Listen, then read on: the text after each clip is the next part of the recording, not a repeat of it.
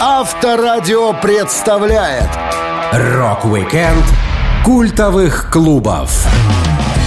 Рок-музыканты не всегда собирали многотысячные толпы фанатов на стадионах. У каждой группы были первые скромные выступления в клубах, где они отдыхали, выпивали, дрались, знакомились, получали бесценный музыкальный опыт. Некоторые клубы дали огромный толчок для развития отдельных исполнителей и целых музыкальных жанров. Я, Александр Лисовский, расскажу вам о клубах, сыгравших значимую роль в истории рок-музыки.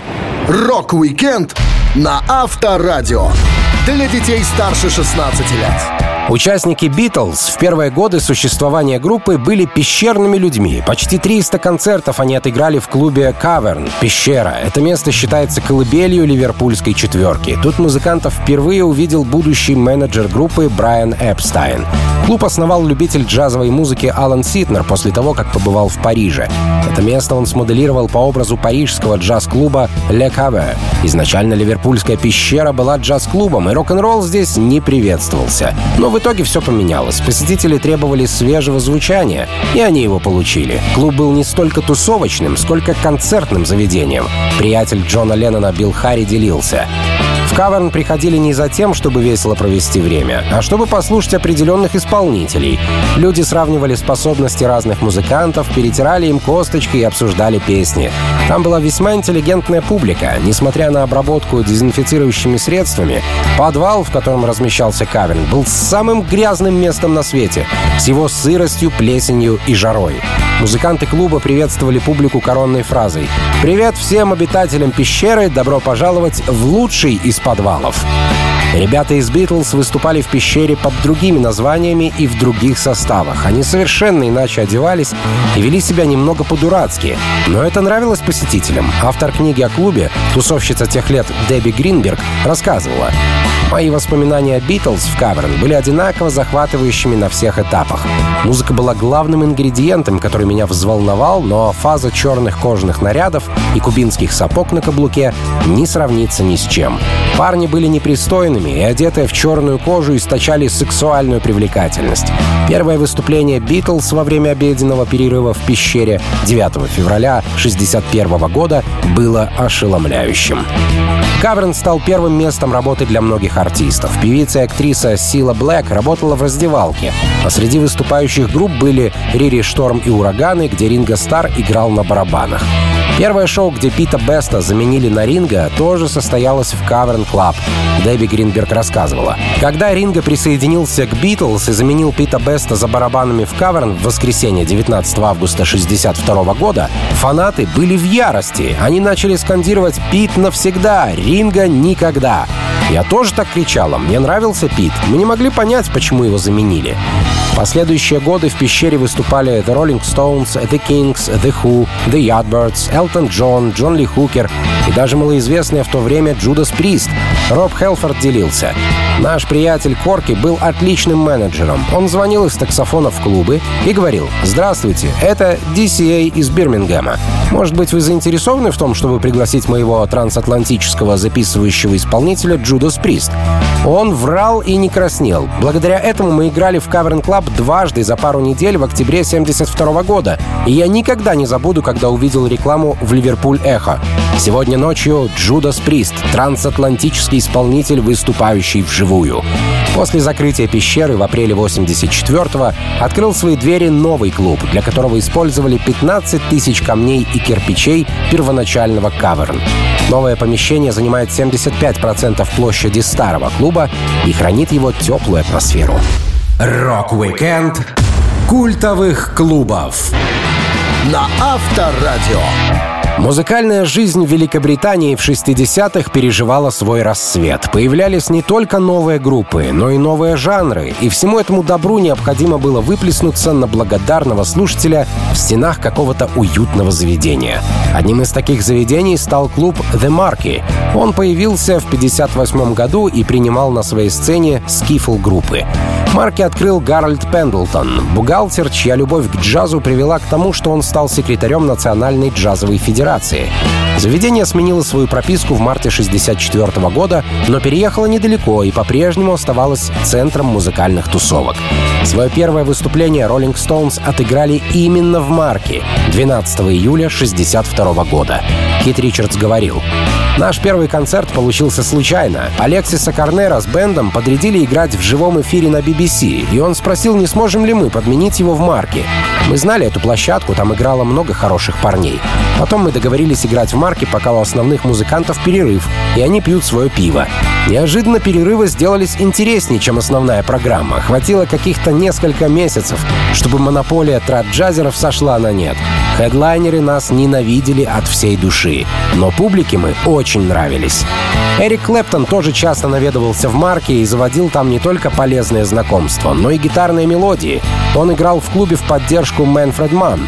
Музыкант продержался на той сцене недолго, но как посетитель любил захаживать на бокал пенного. Он делился. «Я ходил в Марке каждый вечер четверга, вечер блюза. Ехал на поезде до Ватерлоо, а потом на метро до Оксфорд-стрит. Поскольку мне редко удавалось где где-то вписаться на ночь, я бродил по улицам до рассвета, а там садился на первый поезд домой. Все участники ритм блюзовой сцены тусовались там. Клуб собирал не только любителей музыки, но и любителей выпить. Не всегда в марке тусовались адекватные посетители. Один раз Роджер Долтри из The Who обезоружил преступника, который пришел на концерт с обрезом. Он рассказывал. У меня был приятель Джек, тот еще уголовник. Он водился с грабителями банков и как-то заявился с обрезом в клуб марки и сказал, что кого-то убьет во время одного из наших концертов. Джек уверенно зашел в раздевалку и объявил, что повздорил с одним негодяем. «Я сейчас прикончу его», — сказал он и вытащил обрез 410-го калибра из-под пальто. Я моментально среагировал и выхватил оружие, прежде чем он успел что-то возразить. Джек очень удивился такому раскладу. Он просто стоял, пока я отчитывал его по полной программе. Я сказал, что он испортит себе всю жизнь, а затем вернул ружье без патронов и вышел на сцену. Той ночью ничего не случилось. Клуб марки был популярным, но не был обустроен как следует. Музыканты и посетители обходились минимальным комфортом. Роб Хелфорд жаловался. Когда Прист вписались на шоу в марке, было волнительно идти по сцене, на которой играли Хендрикс, Led Zeppelin и The Stones. Но я испытал шок, когда обнаружил, что гримерка представляла собой шкаф, покрытый граффити. Мы воспользовались случаем и тоже написали свое название на стене. В то же время Ди Снайдер в своей биографии описывал, как он с группой Twisted Sister еле пережил 75-минутный концерт, поскольку на улице стояла жара, а в Marquee не было кондиционеров.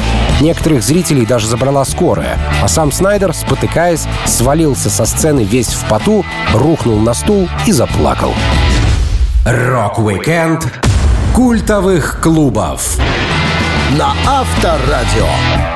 Каждый уважающий себя панк, попадая в Нью-Йорк, следуя инстинкту, оказывался в клубе CBGB. Заведение в 1973 году открыл Хилли Кристал. Он же придумал странное название аббревиатуру CBGB and OMFAC, что означало Country, Bluegrass, Blues and Other Music for Uplifting Gormandizers. А со временем сократилось до CBGB и перестало иметь смысл, поскольку в клубе тусовались панки.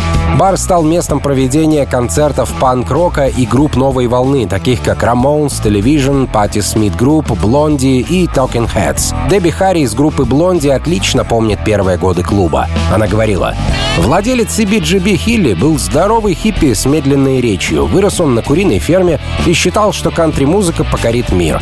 Он часто надевал рубашку в клетку. У Кристалла была густая борода и копна буйных волос. Потом Хилли решил дать шанс уличным группам, как он их сам окрестил. Он говорил что-то вроде «Этим ребятам есть что сказать, и нам следует послушать. CBGB по-прежнему оставался дырой, но теперь это была наша дыра. Клуб располагался не в самом лучшем районе, там стояли не самые приятные запахи, и царила атмосфера, в которой даже оперный исполнитель смог бы петь только грязный панк-рок. Дебби делилась. Когда мы пришли в тот район в первый раз, там были самые, что ни на есть, запущенные забегаловки, клоповники и пиццерия на другой стороне улицы. Задней дверью клуб выходил на проулок, заваленный мусором, вонявшим мочой отбросами, с осколками стекла и кишащей крысами. Внутри клуба стояла собственная эксклюзивная вонь. Едкая смесь выдохшегося пива, сигаретного дыма, собачьего дерьма и пота. Джонатан, пес Хилли, мог свободно бегать по всему клубу и испражнялся где хотел. В углу, который мы в шутку называли кухней, всегда булькал котел с чили, который тоже вносил свой вклад в одуряющее амбре. В клубе был бар, музыкальный автомат, бильярдный стол, таксофон и большая полка, заставленная книгами. Позади длинной барной стойки находилось несколько столов, стульев и маленькая низкая сцена. Ярусы сцены располагались таким образом, что вокалист стоял впереди снизу, остальная группа в середине, а барабанщик сидел на верхушке, на крошечной платформе. Мы играли в CBGB каждую неделю 7 месяцев подряд. Денег мы не получали, там платили пивом. Хорошо, если за вход брали по 2 доллара. Но Хилли был добряк и частенько пускал людей бесплатно. Группа Ramones тоже была частыми гостями CBGB, причем на то время они имели право всегда брать деньги за вход, а значит их можно называть самой высокооплачиваемой группой данного заведения. Сцена в баре появилась благодаря самим музыкантам, Марки Рамон рассказывал. Помню, как The Neon Boys сменили название на Television в 1973 году. У них было очень оригинальное звучание. Именно участники этой команды, Ричард Хелл и Том, убедили Хилли Кристалла построить сцену для групп в CBGB. Это был тот этап, когда люди начали настраиваться на телевизион, Talking Heads, Блонди, Пати Смит и Рамоунс. Хилли был скромнягой. Как-то я пришел в CBGB с подругой, которая оделась слишком броско. Кристал отвел меня в сторону и сказал, что не в восторге от того, что такие богатые девушки шныряют по его забегаловке. Клуб, давший миру множество панк-групп и музыкантов, был окончательно закрыт 15 октября 2006 года. От заведения остались лишь сувениры с характерной надписью, вывеска с названием, которую хранят в зале славы рок-н-ролла, и множество странных, но интересных историй о музыкантах и посетителях CBGB and On Fuck. Рок-викенд культовых клубов на Авторадио. Жителей Калифорнии сложно удивить чем-то новым и музыкальным. Возможно, заведение The Roxy Theater, часто называемое Roxy, и не стало уникальным, но оно определенно собирало в своих стенах знаковых музыкантов на заре их карьеры. Ночной клуб Roxy на Sunset Strip в западном Голливуде был открыт 23 сентября 1973 года. Он разместился в здании, которое ранее занимал стриптиз-клуб под названием «Largo». Помимо зала со сценой, наверху располагался бар «On the Rocks». Бар был постоянным местом встречи Джона Леннона, Элиса Купера и Кита Муна во время потерянных выходных Леннона в 73-74 годах. Mötley Crüe любили Sunset Strip и все заведения на улице. Винс Нил говорил, Всякий раз, когда мы не выступали, мы делали круг по клубам. Whisky, Roxy и Troubadour, развешивая плакаты на каждой сцене и фонарном столбе. Если у любой другой группы висел один плакат, то у нас должно было быть целых четыре. Это правило Никки. Мне стукнуло 18, и я был слишком молод, чтобы входить в большинство мест. Поэтому я пользовался свидетельством о рождении Никки Сикса, которое гласило, что меня зовут Фрэнк Ферранна то время как Mötley Crüe были рады посещать клуб Roxy, сам клуб не очень радовался таким посетителям. Особенно менеджерам не нравился Винс Нил. В первый же день, как его выгнали из Mötley Crüe, фронтмен успел наделать шуму в Roxy и разгромил мебели на десятки тысяч долларов. Менеджер Дук Талер вспоминал. Томми и Ники настаивали, чтобы я выгнал Винса, и они не намерены были терпеть его дальше. Спустя несколько минут зазвонил телефон. Парень по имени Тони представился и сказал, что он адвокат и совладелец клуба «Рокси». «Ваш парень, Винс Нил, был в моем ночном клубе в субботу, где праздновал свой день рождения.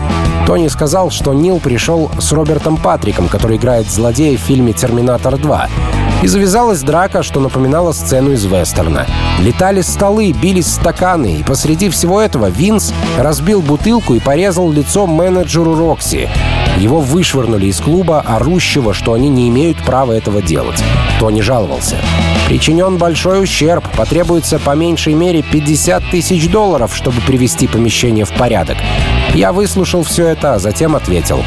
Знаете, Тони, вот уже два часа, как это больше не моя проблема. Я повесил трубку и моментально почувствовал, как гора упала с моих плеч. Бедный Рокси повидал много за свои полвека существования. Такие относительно приличные и невинные парни, как Фил Коллинз, были немного испорчены вечеринками в клубе. Именно на Sunset Strip после концертов Genesis Коллинз впервые в жизни посмотрел фильм для взрослых. Он делился. «Мы выступили в The Roxy шесть раз за три дня. Клуб казался больше, чем был на самом деле. Там вмещалось 500 человек. Лейбл Atlantic устроил вечеринку только для мужчин, на которой показывал самый горячий фильм года. Нет, я имею в виду не «Крестного отца», я имею в виду «Deep's Road», который уже тогда считался одним из самых диких порнографических фильмов. Следует уточнить, что никто из нас до этого не был знаком с таким жанром. Но все, что я запомнил — много волос. Это было довольно мерзко. Другие киножанры тоже обязаны клубу «Roxy». Рамонс отыграли свой первый концерт в этом месте 11 августа 1976 года. И сцены из шоу в «Roxy» взяли для фильма «Rock 'n' Roll High School». Рок-викенд культовых клубов на Авторадио.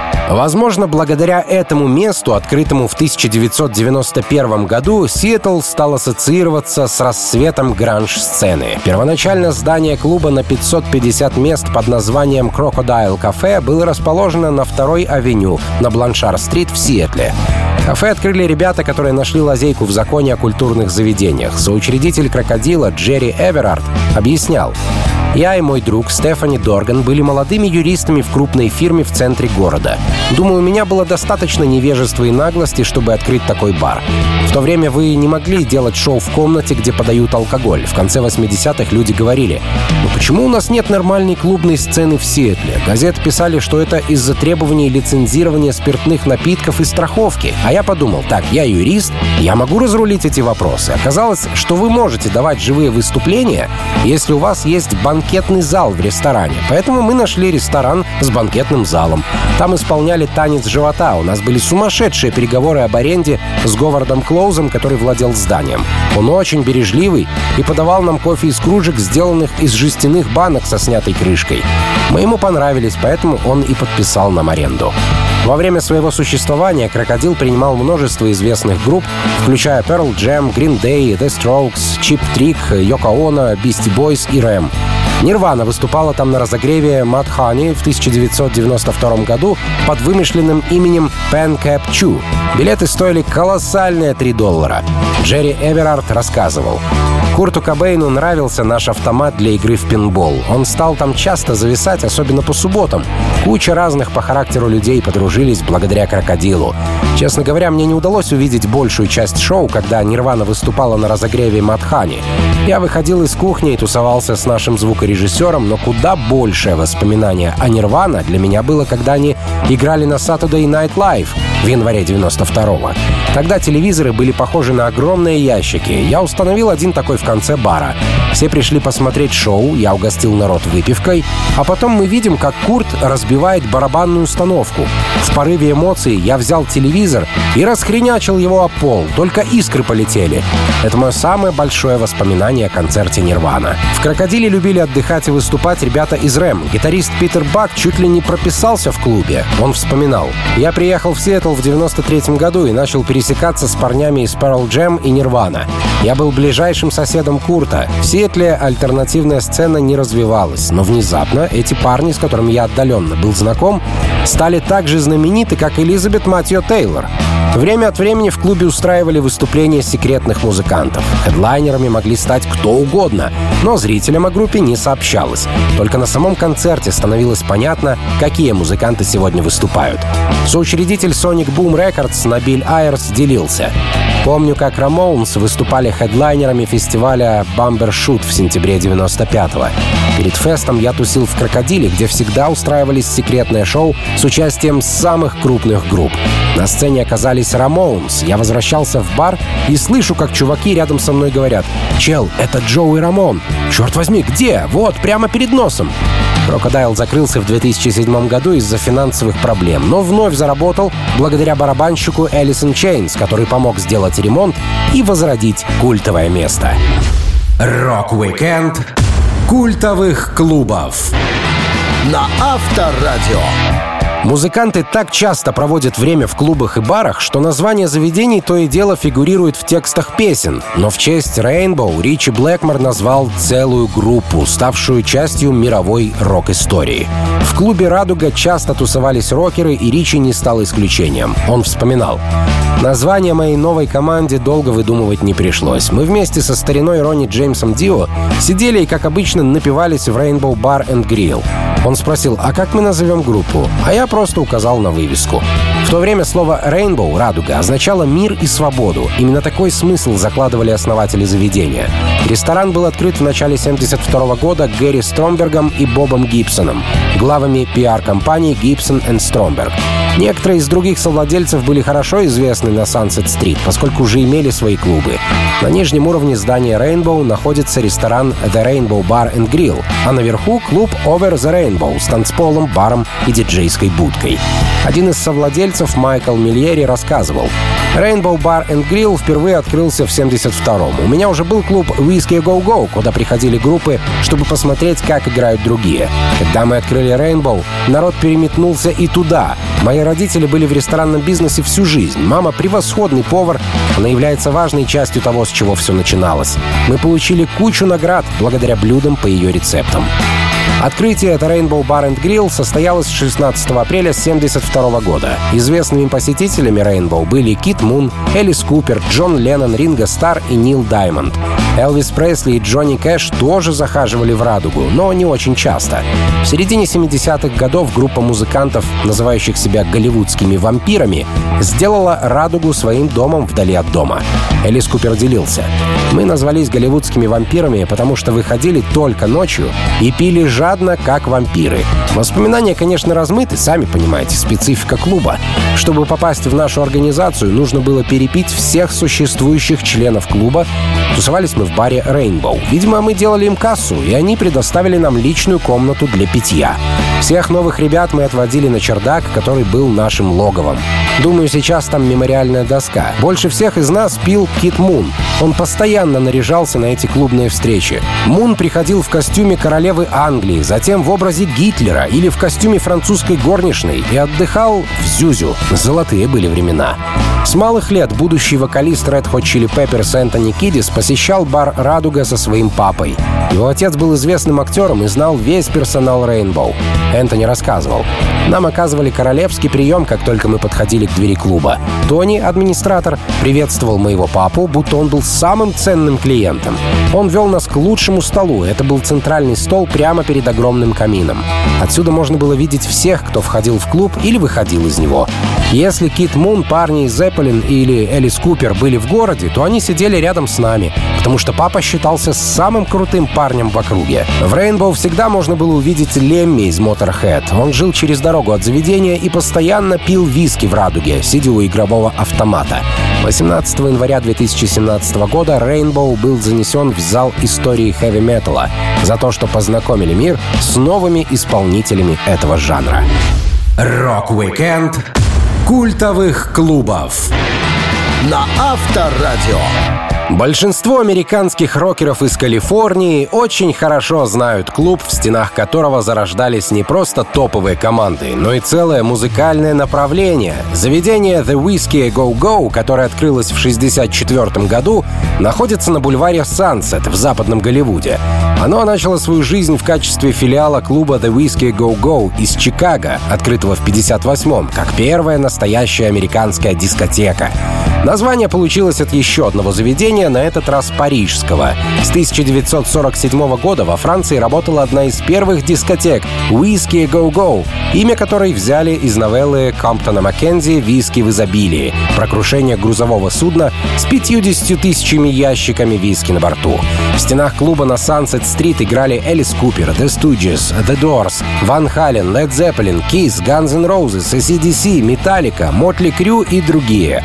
На этой сцене во время выступления Клиффа Бертона с его группой «Травма» Металлика заметили басиста и пригласили в команду. Тут же Слэш впервые сыграл в своем легендарном цилиндре. Он вспоминал. «Славные были времена. Я работал роуди в Виске Go Go. Это был 84 год или что-то в этом роде. Я просто ставил оборудование для любой группы, которая приходила в то время. Там было много людей, которые вытворяют на сцене кучу сумасшедших вещей. У певицы Джоанны Вент на шоу была свиная кровь, уши, пятачки и копыта. Так что нам пришлось долго убирать после выступления. Там определенно был жуткий бардак. Потом я помню, что Whiskey Go Go закрыли. Думаю, большую часть 85-го он был на замке. Так что Guns N' Roses не играли там до 86-го. Первое мое выступление в Whiskey было вечером, когда я впервые надел цилиндр. Я пошел в магазин поискать что-то для концерта и стащил эту шляпу с полки. Клуб Виски не был создан только для рок-н-ролльщиков. Открываясь как дискотека, он придумал крутую премьерную программу с выступлением группы под руководством рок-звезды 60-х Ронни Риверса и диджея Ром Делейн. Пластинки крутили в подвешенной клетке справа от сцены. Один из основателей клуба, Марио Мальери, который также основал легендарный бар Rainbow, рассказывал, как Дженнис Джоплин стала его любимой клиенткой. Дженнис была отличной артисткой, но непристойной девчонкой. Ее хриплый голос пробирал меня до костей. Однажды вечером она была в виске, я сидел рядом, и мы о чем-то беседовали. Официантка подошла к столику. Дженнис говорит, «Принесите мне выпить». Через минуту ей приносят порцию выпивки, и как вы думаете, что она отвечает? «Вы за кого меня держите? Всего один стакан? Я хочу всю гребаную бутылку». Я действительно любил ее как артистку и как человека. Она была отличной девчонкой. Много историй в клубе The Whiskey Go Go случалось с группой Motley Crue. Ребятам посчастливилось снимать жилье недалеко от заведения, поэтому вся выпившая публика бегала к ним за догоном. А в самом клубе ребят знали как своих, Никки Сикс говорил. Как-то мы с Винсом пришли на выступление в Whisky раньше обычного. Когда я вошел, какой-то хрен с перьями вместо волос поглумился. «Кем это ты себя возомнил? Китом Ричардсом или Джонни Тандерсом?» Я не промолвил ни слова. Я схватил его и начал бить лицом о барную стойку, разбивая стаканы и заливая прилавок кровью. Вышибала подошел ко мне и вместо того, чтобы выгнать, улыбнулся. «Круто, чувак», — сказал он. «За это тебе полагается бесплатная выпивка. Не возражаешь, если я буду звать тебя Мохаммед Али?» В клубе Whisky работали отличные ребята. Рок-викенд культовых клубов на Авторадио. Теплый калифорнийский климат для хороших рок-клубов словно дождь для грибов. В Голливуде плотность знаковых для рок-музыки мест просто зашкаливает по сравнению с другими точками планеты. Так, в 1957 году на бульваре Санта-Моника появился клуб «Трубадур» вместимостью 500 человек. Если уж быть точным, заведение открылось на другой улице, но вскоре переехало на свое нынешнее место обитания. Владелец Трубадура Александр Дуглас Уэстон поначалу основал кофейню, вдохновившись похожим заведением с таким же названием в Лондоне. Позже Трубадур стал центром народной музыки, а после народников там поселился рок-н-ролл. В разное время тут выступали и отдыхали Guns N' Roses, Элтон Джон, Том Уэйтс, Билли Талент, Coldplay, Франц Фердинанд и много других артистов. Для Тома Уэйтса первое шоу в Трубадуре были чем-то особенным. Он делился. Раньше я ездил на автобусе до Трубадура, остановился перед входом в 9 часов утра в понедельник и ждал весь день, чтобы выступить на сцене 15 минут. Там могли отыграть разные музыканты, но для этого нужно было дождаться своей очереди и запастись терпением. Они называли твое имя, и ты был в центре внимания. У них там было много мебели и всякого хлама. Мне здорово прищемило яички какими-то тарелками, что висели у них для красоты. Там постоянно приходилось уклоняться от множества электронных устройств. Но зрителям это не было видно. Они видели только то, что освещает прожектор. На премьере я был довольно пьян. Это был нервный концерт, но все прошло хорошо. Трубадур был первым клубом, в котором Guns N' Roses впервые выступили в том составе, в котором записали свой дебютный альбом. Тогда они не были хедлайнерами, Дав Маккаган вспоминал. Афиша в Трубадур включала Fine Line, Miss Тритер и очень жирными буквами надпись Guns N' Roses. Мы все время присматривались к клубу Трубадур. Многие группы начинали там свой путь, играя по понедельникам и вторникам. Только когда мы притягивали публику, появлялся шанс подняться в списке выступающих групп, возможно, даже стать хедлайнером, и вы могли бы перейти к более желательным дням недели и устраивать концерты по выходным. Трубадур был всегда забит в субботу. Те из хедлайнеров, кто играл по выходным, могли добиться подписания контракта с крутым лейблом. Группа «Металлика» была одной из тех команд, что проводила в Трубадуре свои ранние шоу. Причем самый первый, оказавшийся неудачным, выход на бис Джеймс и Ларс помнят именно в стенах этого места. Хэтфилд рассказывал. Был понедельник, 2 часа ночи. В Трубадуре тусовалось э, всего 10 человек. Мы решили, что сыграем на бис Let It Loose группы Savage. А Ларс самовольно начал партию Killing Time, потому что она начиналась с барабанов. Я не знал ни слова и был в таком бешенстве, что, когда песня подошла к своему катастрофическому завершению, сказал Ларсу прямо в микрофон, какой он придурок, и вмазал ему так, что люди в зале с сочувствием сморщились. В 2016 году Эксел Роуз попытался сделать на сцене в Трубадуре какой-то трюк из молодости, но сломал себе ногу и прекратил выступление.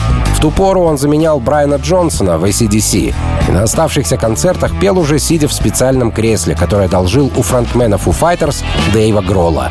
Интересных случаев в Трубадуре было навалом, и каждый из них подчеркивает значимость клуба для истории рок-н-ролла. Рок-викенд культовых клубов на Авторадио.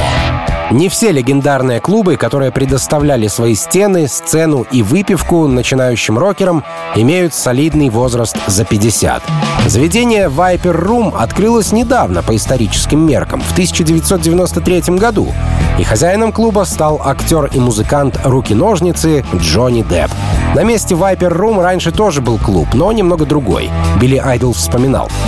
После того, как мы записали White Wedding, мы решили отыграть в маленьком заведении на бульваре Sunset, где тусовались музыканты из Лос-Анджелеса. Мы дебютировали там с этой песней для несколько равнодушной публики, но нам было все равно. Песня произвела фурор, и мы почувствовали себя прекрасно, добавив ее в наш репертуар. Заведение называлось Central, а позже Джонни Депп открыл там свой клуб Viper Room. В заведении Депа тусовалось много звезд музыки и кино. Клуб был открыт, чтобы известные люди не чувствовали себя выставленными на обозрение. Viper Room создавался по образцу клубов прошлого. Джонни Депп говорил. Мне очень нравится идея клубов 20-х, 30-х и 40-х годов. Это место служило мне убежищем. Здесь проще. Я выпью пару кружек пива или бокал вина, встану и сыграю на гитаре с друзьями. Каждый четверг у нас вечер мартини. Хорошее время. Название мы придумали в честь группы музыкантов 30-х годов, назвавших себя Vipers. Они помогли сформировать современную музыку. Знаешь самую замечательную вещь в собственном клубе? Ты всегда получаешь бесплатные клубные спички в красивой Yeah. The Viper Room был культовым заведением, но он также печально известен тем, что стал местом скандалов, в том числе смерти актера Ривера Феникса. Через несколько месяцев после открытия клуба Феникс с басистом Пепперс Фли хотел сыграть на сцене Viper, но этого так и не случилось. Он умер от передозировки. С тех пор в день его кончины, 31 октября, Джонни Депп всегда закрывал клуб. В большом заведении было множество проблем, и понятно, почему Депп продал свою долю в Viper в 2004 году. В одно время в клубе даже орудовал маньяк-сантехник. Депп делился. Наш туалет — это отдельная тема. Раньше там всегда был потоп. К нам заходил парень, который каким-то образом проносил разводной ключ. Он ослаблял гайку на писсуаре, чтобы когда следующий человек смывал воду, она текла повсюду. Это было похоже на Ниакарский водопад. Люди выбегали из туалета, скользили. Охранники бросали полотенца на пол. Это происходило довольно регулярно в течение нескольких недель. Тот чувак явно гордился саботажем туалетов, но потом это прекратилось, и я немного даже скучаю. Еще одним скандальным событием известен не столько клуб, сколько территория возле него. Поскольку в Вайпер ходило много рокеров, пресса часто поджидала их у входа, чтобы напасть с фотоаппаратами или глупыми вопросами. Так случилось и с Томми Ли из Мотли Крю. Он вспоминал. Мы с Памелой направились в Viper Room, чтобы послушать музыку и оторваться.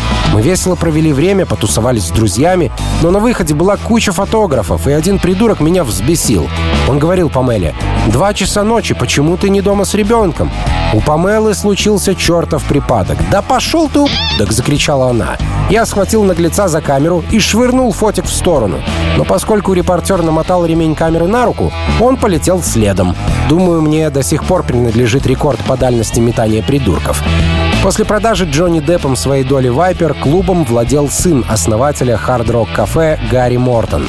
И хоть у заведения не очень долгая история, но даже она помнит, как тут работал барменом вокалист группы Counting Crows. Рок-викенд культовых клубов на Авторадио.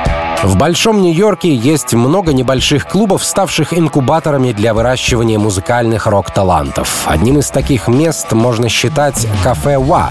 Это название происходит от сокращенного «что», по-английски «what». Так что адаптировать такое имя на русский язык можно как «кафе Чо». Заведение было открыто в Нью-Йорке в 1959 году Мэнни Ротом, актером и ветераном Второй мировой войны.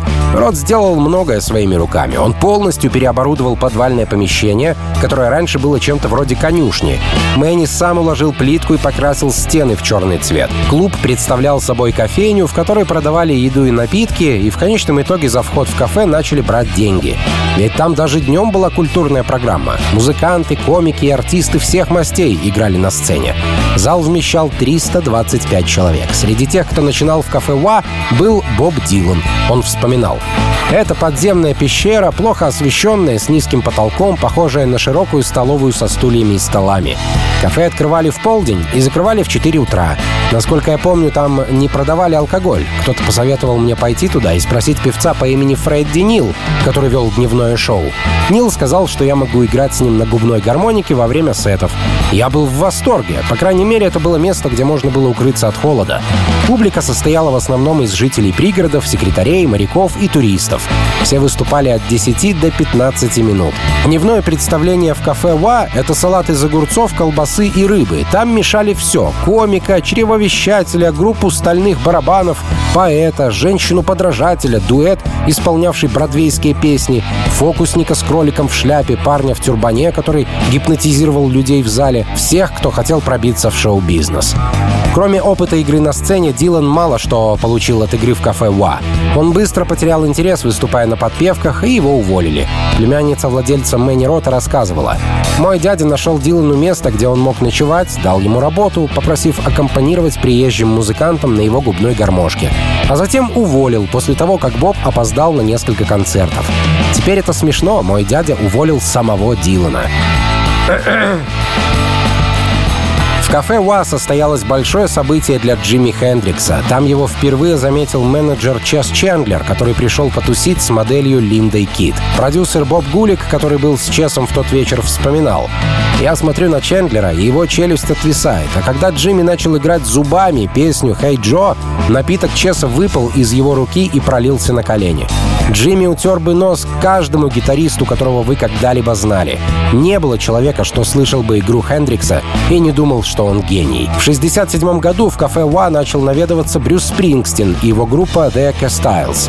Два месяца команда играла там дневные сеты. Их приятель и менеджер Текс каким-то образом записал команду в кафе «Wha» на прослушивание. Брюс рассказывал. «Мы расположились на тесной подвальной сцене лицом к рядам черных столов, заполненных подростками из Лонг-Айленда, которые пьют безалкогольные напитки со странным названием по завышенным ценам и расслабляются. Шоу прошло удачно, но нам не заплатили.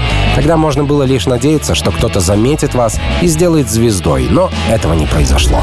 Рок-викенд культовых клубов на Авторадио.